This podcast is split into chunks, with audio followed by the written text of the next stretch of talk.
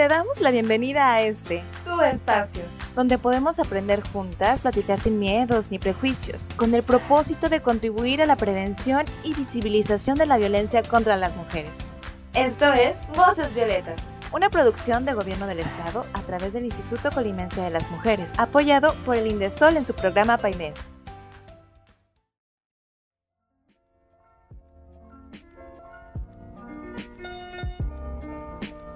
Hola, bienvenidas a Voces Violetas, un espacio para ti, un espacio para todas. Esta es una producción del Gobierno del Estado a través del Instituto Colimense de las Mujeres, apoyado por el Indesol en su programa PAIMED.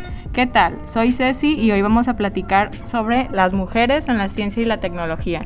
Recordemos que estamos eh, dentro de los 16 días naranjas de activismo para eliminar las violencias contra las mujeres y hoy queremos hablar de un tema muy interesante y muy especial, ¿qué tanto han influido las mujeres en la ciencia y la tecnología? Para hablar de este tema me acompañan dos personas muy importantes y son... Hola, yo soy Marisa, ya me conocen y estoy contenta de estar aquí. Y una nueva voz violeta que se incorpora con nosotros en este capítulo. Hola, yo soy Evelyn y muchas gracias por invitarme. Muy bien. Eh, pues sí, como comentábamos, queremos hablar de este tema y para eso invitamos a Evelyn y está aquí y nos va a platicar un poco sobre su experiencia y su carrera. Eh, soy ingeniera de ejecución en informática. Fueron seis años de carrera, ya la estudié hace muchos años, por eso eran seis, ahora son cinco. Eh, éramos 60 alumnos y alumnas, de las cuales mujeres éramos cuatro y terminamos la carrera dos, tituladas. Súper poquita. Ajá, o sea, terminamos 12 y dos éramos mujeres. Eh, luego de eso, eh, monté una empresa de telecomunicaciones y bueno, fue muy difícil para mí entrar al mundo de los negocios por ser mujer. Cuando iba pues a, hacer mis propuestas de trabajo me preguntaban si yo era la secretaria, a lo cual yo a, lo cual yo contestaba muchas veces que sí, que iba a tomar requerimientos y pues me reía por dentro. Sí. Sí, justo sobre eso va la conversación un poco. Queríamos saber eh, cuáles han sido tus retos eh, y los aprendizajes que has tenido a lo largo de tu vida en esta carrera, que pues como vemos no es muy común entre las mujeres y por eso sufrimos violencia simbólica y violencia de género. Eh, bueno, después de tener mi empresa, pues sí logré entrar al mercado, me costó mucho bueno, una por, por el mercado y otra por ser mujer. Y bueno, ah, como ah, vivía en una ciudad eh, al sur de Chile, que es de agricultura y de leche y carne se mantiene eh, la ciudad, eh, hay mucho agricultor, entonces pues en mi área de telecomunicaciones pues conectábamos lecherías y todos a larga distancia con antenas de telecomunicaciones. Entonces trataba con muchos hombres y llegó un punto que me tuve que buscar un socio porque ni siquiera eh, estos dueños de lecheras hablaban conmigo por ser mujer. Entonces tuve que buscar la estrategia de cómo llegar a ellos y fue pues tener un socio, un socio que él es muy feminista. eh, sí, este, hasta tenía que frenarlo para que, para que no se peleara. Ajá, para que no se peleara con los con los dueños de la lechería. Pero creo que de esos socios son los que necesitamos estar acompañadas en este camino del feminismo. Así que bien por tu socio y por ti también. Justamente, de hecho yo he tenido compañeras en la facultad que estudiaban en ingeniería, ya sea civil o informática, telemática y eso, que han tenido que salirse de la carrera por el tipo de violencia que reciben de comentarios, por ejemplo, de parte de los maestros también. Y pues yo creo que es algo que nos, nos frena mucho a las mujeres y niñas en nuestra trayectoria formativa porque realmente nos decepciona mucho saber que el mundo, que para poder entrar en un mundo así, tenemos que soportar toda esa violencia y de verdad, miren, tengo unos datos yo que saqué para la tarea de este podcast. Tan solo el 29.3% de mujeres son investigadoras a nivel mundial. O sea, no son ni siquiera la mitad. Nada, o sea, y el 3% de premios Nobel en ciencias han sido otorgados a mujeres. Yo quiero saber a los espectadores, a los que nos escuchan, ¿por qué? ¿Por qué? A ver. Pues Tal vez una de las respuestas puede ser que por mucho tiempo el trabajo de las mujeres se ha pues quitado esa importancia o sea desmitificado o se, no, se ha invisibilizado pues porque tiende la historia a darle protagonismo a quien la escribe, ¿no? Y en este caso, pues la mayoría de los hombres son los que han trascendido y han eh, recibido reconocimiento por todos esos logros. Yo creo que las mujeres han ocupado y ocupan actualmente un papel vital en los avances de tecnología y de la computación y pues son estas mujeres a las que les debemos dar toda nuestra, atención y reconocimiento. Y no porque ellas lo pidan, sino más bien porque pues siguen siendo un ejemplo para que muchas niñas y mujeres se interesen en estos campos eh, y puedan seguir pues los pasos en igualdad de condiciones. Creo que el papel de las mujeres en la ciencia y la tecnología es fundamental para, por ejemplo, reducir la brecha salarial y que, pues, que haya una sociedad más equitativa, ¿no? Eh, sí, yo estudié hace como 20 años atrás y ya no es lo mismo. Eh, veo que ahora hay un poco más de consideración, hay un poco más de apoyo de parte de los compañeros. No creo que se haya erradicado la violencia en un 100%, eh, pero sí veo que se ha abierto un poco más este tema y que ya se atreven a denunciar, se atreven a enfrentar a su agresor y que entre mujeres nos estamos apoyando y que es mucho más fácil va a ser para las para, bueno para las niñas que vienen ahora que, que lo que fue para mí Sí, de hecho yo te quiero hacer una pregunta, Evelyn. bueno, eh, primero que nada, ¿qué te llevó a elegir esta profesión? Eh, bueno, a mí siempre me gustó el área electrónica y bueno, quise estudiar en una escuela técnica donde salías como técnico en electrónico. Eh, pues bachillerato técnico. Y este, bueno, estaba por muchos, eh, iban solo hombres. Y mi, mi, familia, mi abuela, pues no, no permitió que me fuera porque habían puros hombres. Entonces, pues como que me, y me frenaron ahí. Pero yo creo que yo lo hacía con buena intención porque sabía lo, a lo que me iba a enfrentar. Sí, no trataba como de protegerte, de cuidarte y así. Exactamente, o sea, no lo veo que era mi culpa, sino que pues era culpa de los demás. Y y como salí un poco rebelde, dije, bueno, pues, ¿por qué no? Y dentro de la, bueno, donde yo vivía en Osorno, ciudad de Osorno, al sur de Chile, insisto, está la, está la Universidad de los Lagos y solamente estaba la ingeniería de ejecución en informática y era lo más cercano a, a la electrónica. Entonces yo me fui a los 17 años de mi casa, entonces yo me pagué mis estudios, entonces pues no me podía ir a otra ciudad, porque ahí me quedaba, ahí tenía mi trabajo, ahí tenía todo, entonces al final, este, pues me quedé ahí y estudié ingeniería de ejecución en informática. Nada más por ser rebelde y, por decir que sí podía y que sí puedo. Pues eso es muy admirable porque... Sí, un aplauso a todos, por favor. La verdad considero algo muy admirable de tu parte porque necesitamos muchas mujeres rebeldes hoy en día para que se haga un cambio grande y que neta muchas mujeres puedan pues a lo mejor descubrir la cura del cáncer o lo que sea, o sea, necesitamos gente que esté motivada para poder pues lograr ese, ese cambio en, en la brecha de género, ¿no? Y sobre todo también que, que, esté apoyada, porque a veces estos proyectos pues son financiados por recursos, no sé, del, del, país o lo que sea, o a veces no los, no hay escuelas o no hay quienes, o sea que puede haber chicas allá afuera que tengan excelentes ideas, sin embargo no son apoyadas económicamente, o tal vez los recursos son las que las frenan. Entonces creo que es súper importante que haya gente, que haya iniciativas y programas que estimulen a niñas a participar en ciencia y tecnología, o sea, eh, quitar esta, esta línea de la cabeza que no, que las ingenierías solo son para niños porque solo los hombres son buenos en matemáticas o cosas así.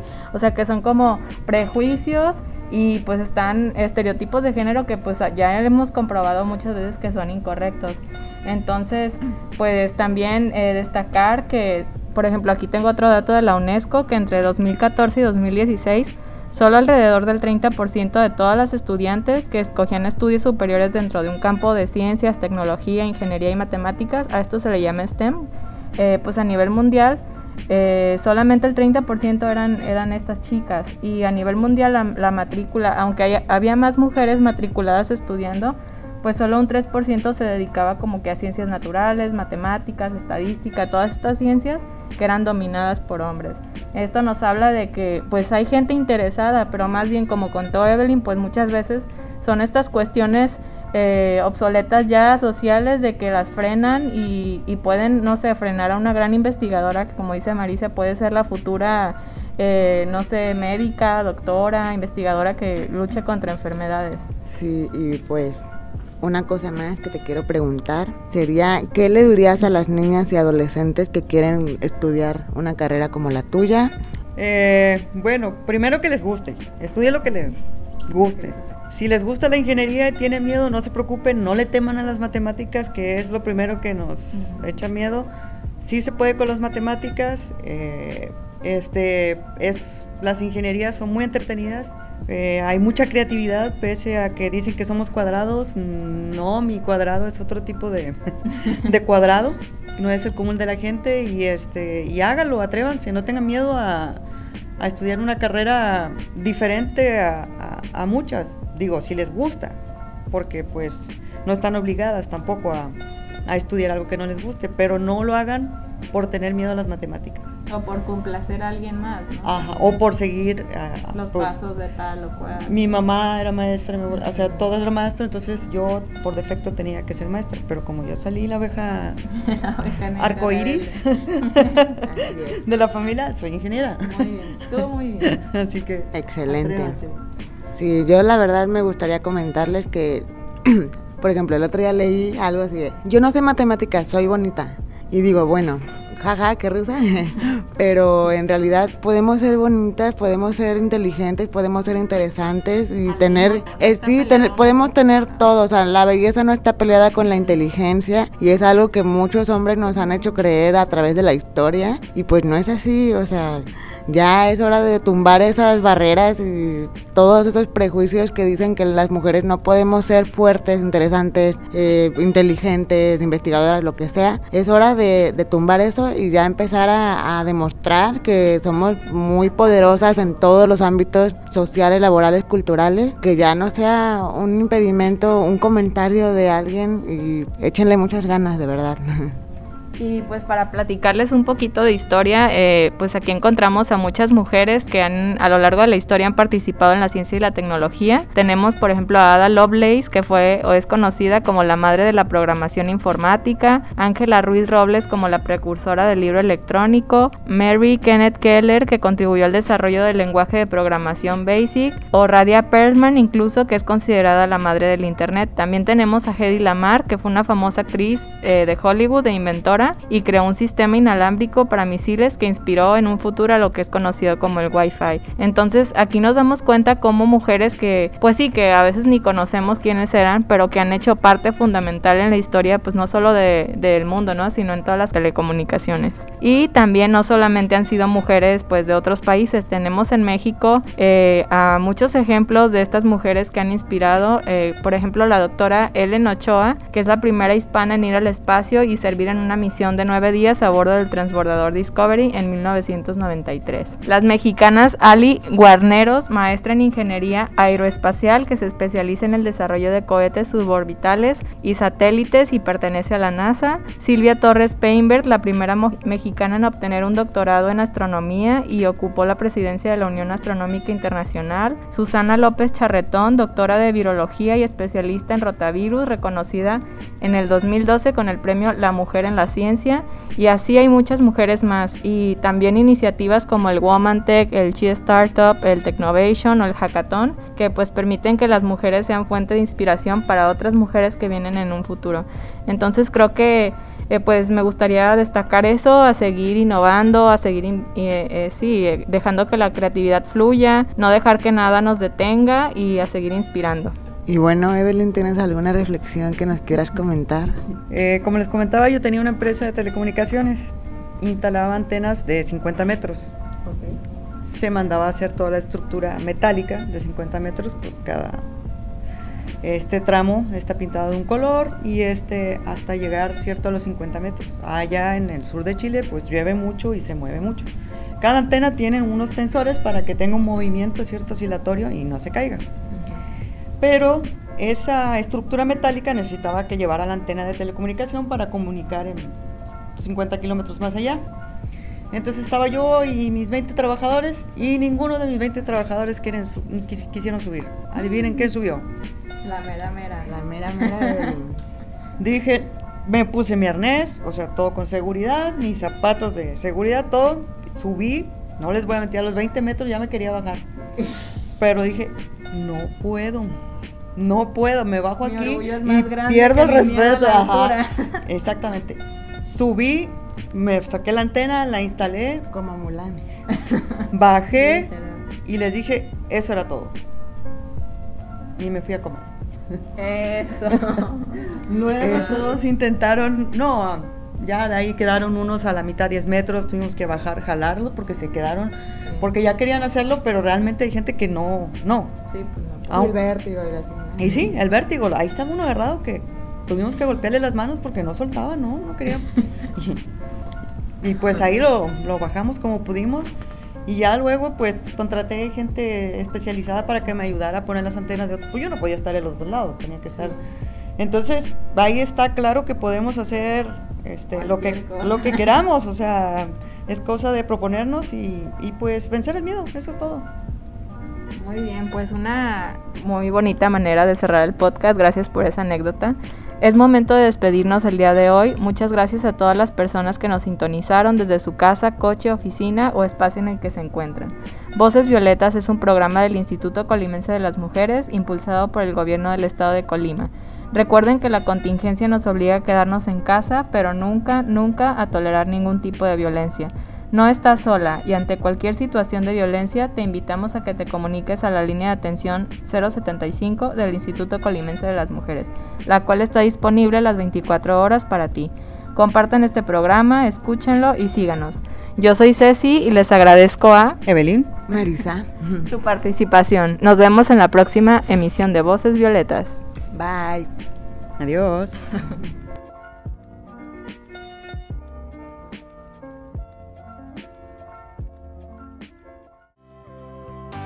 Gracias por sintonizar Voces Violetas. Un espacio para ti, un espacio para todas. Un lugar para aprender, escuchar y conocernos. Esta es una producción del Gobierno del Estado de Colima a través del Instituto Colimense de las Mujeres, apoyado por Indesol en su programa PAIMED.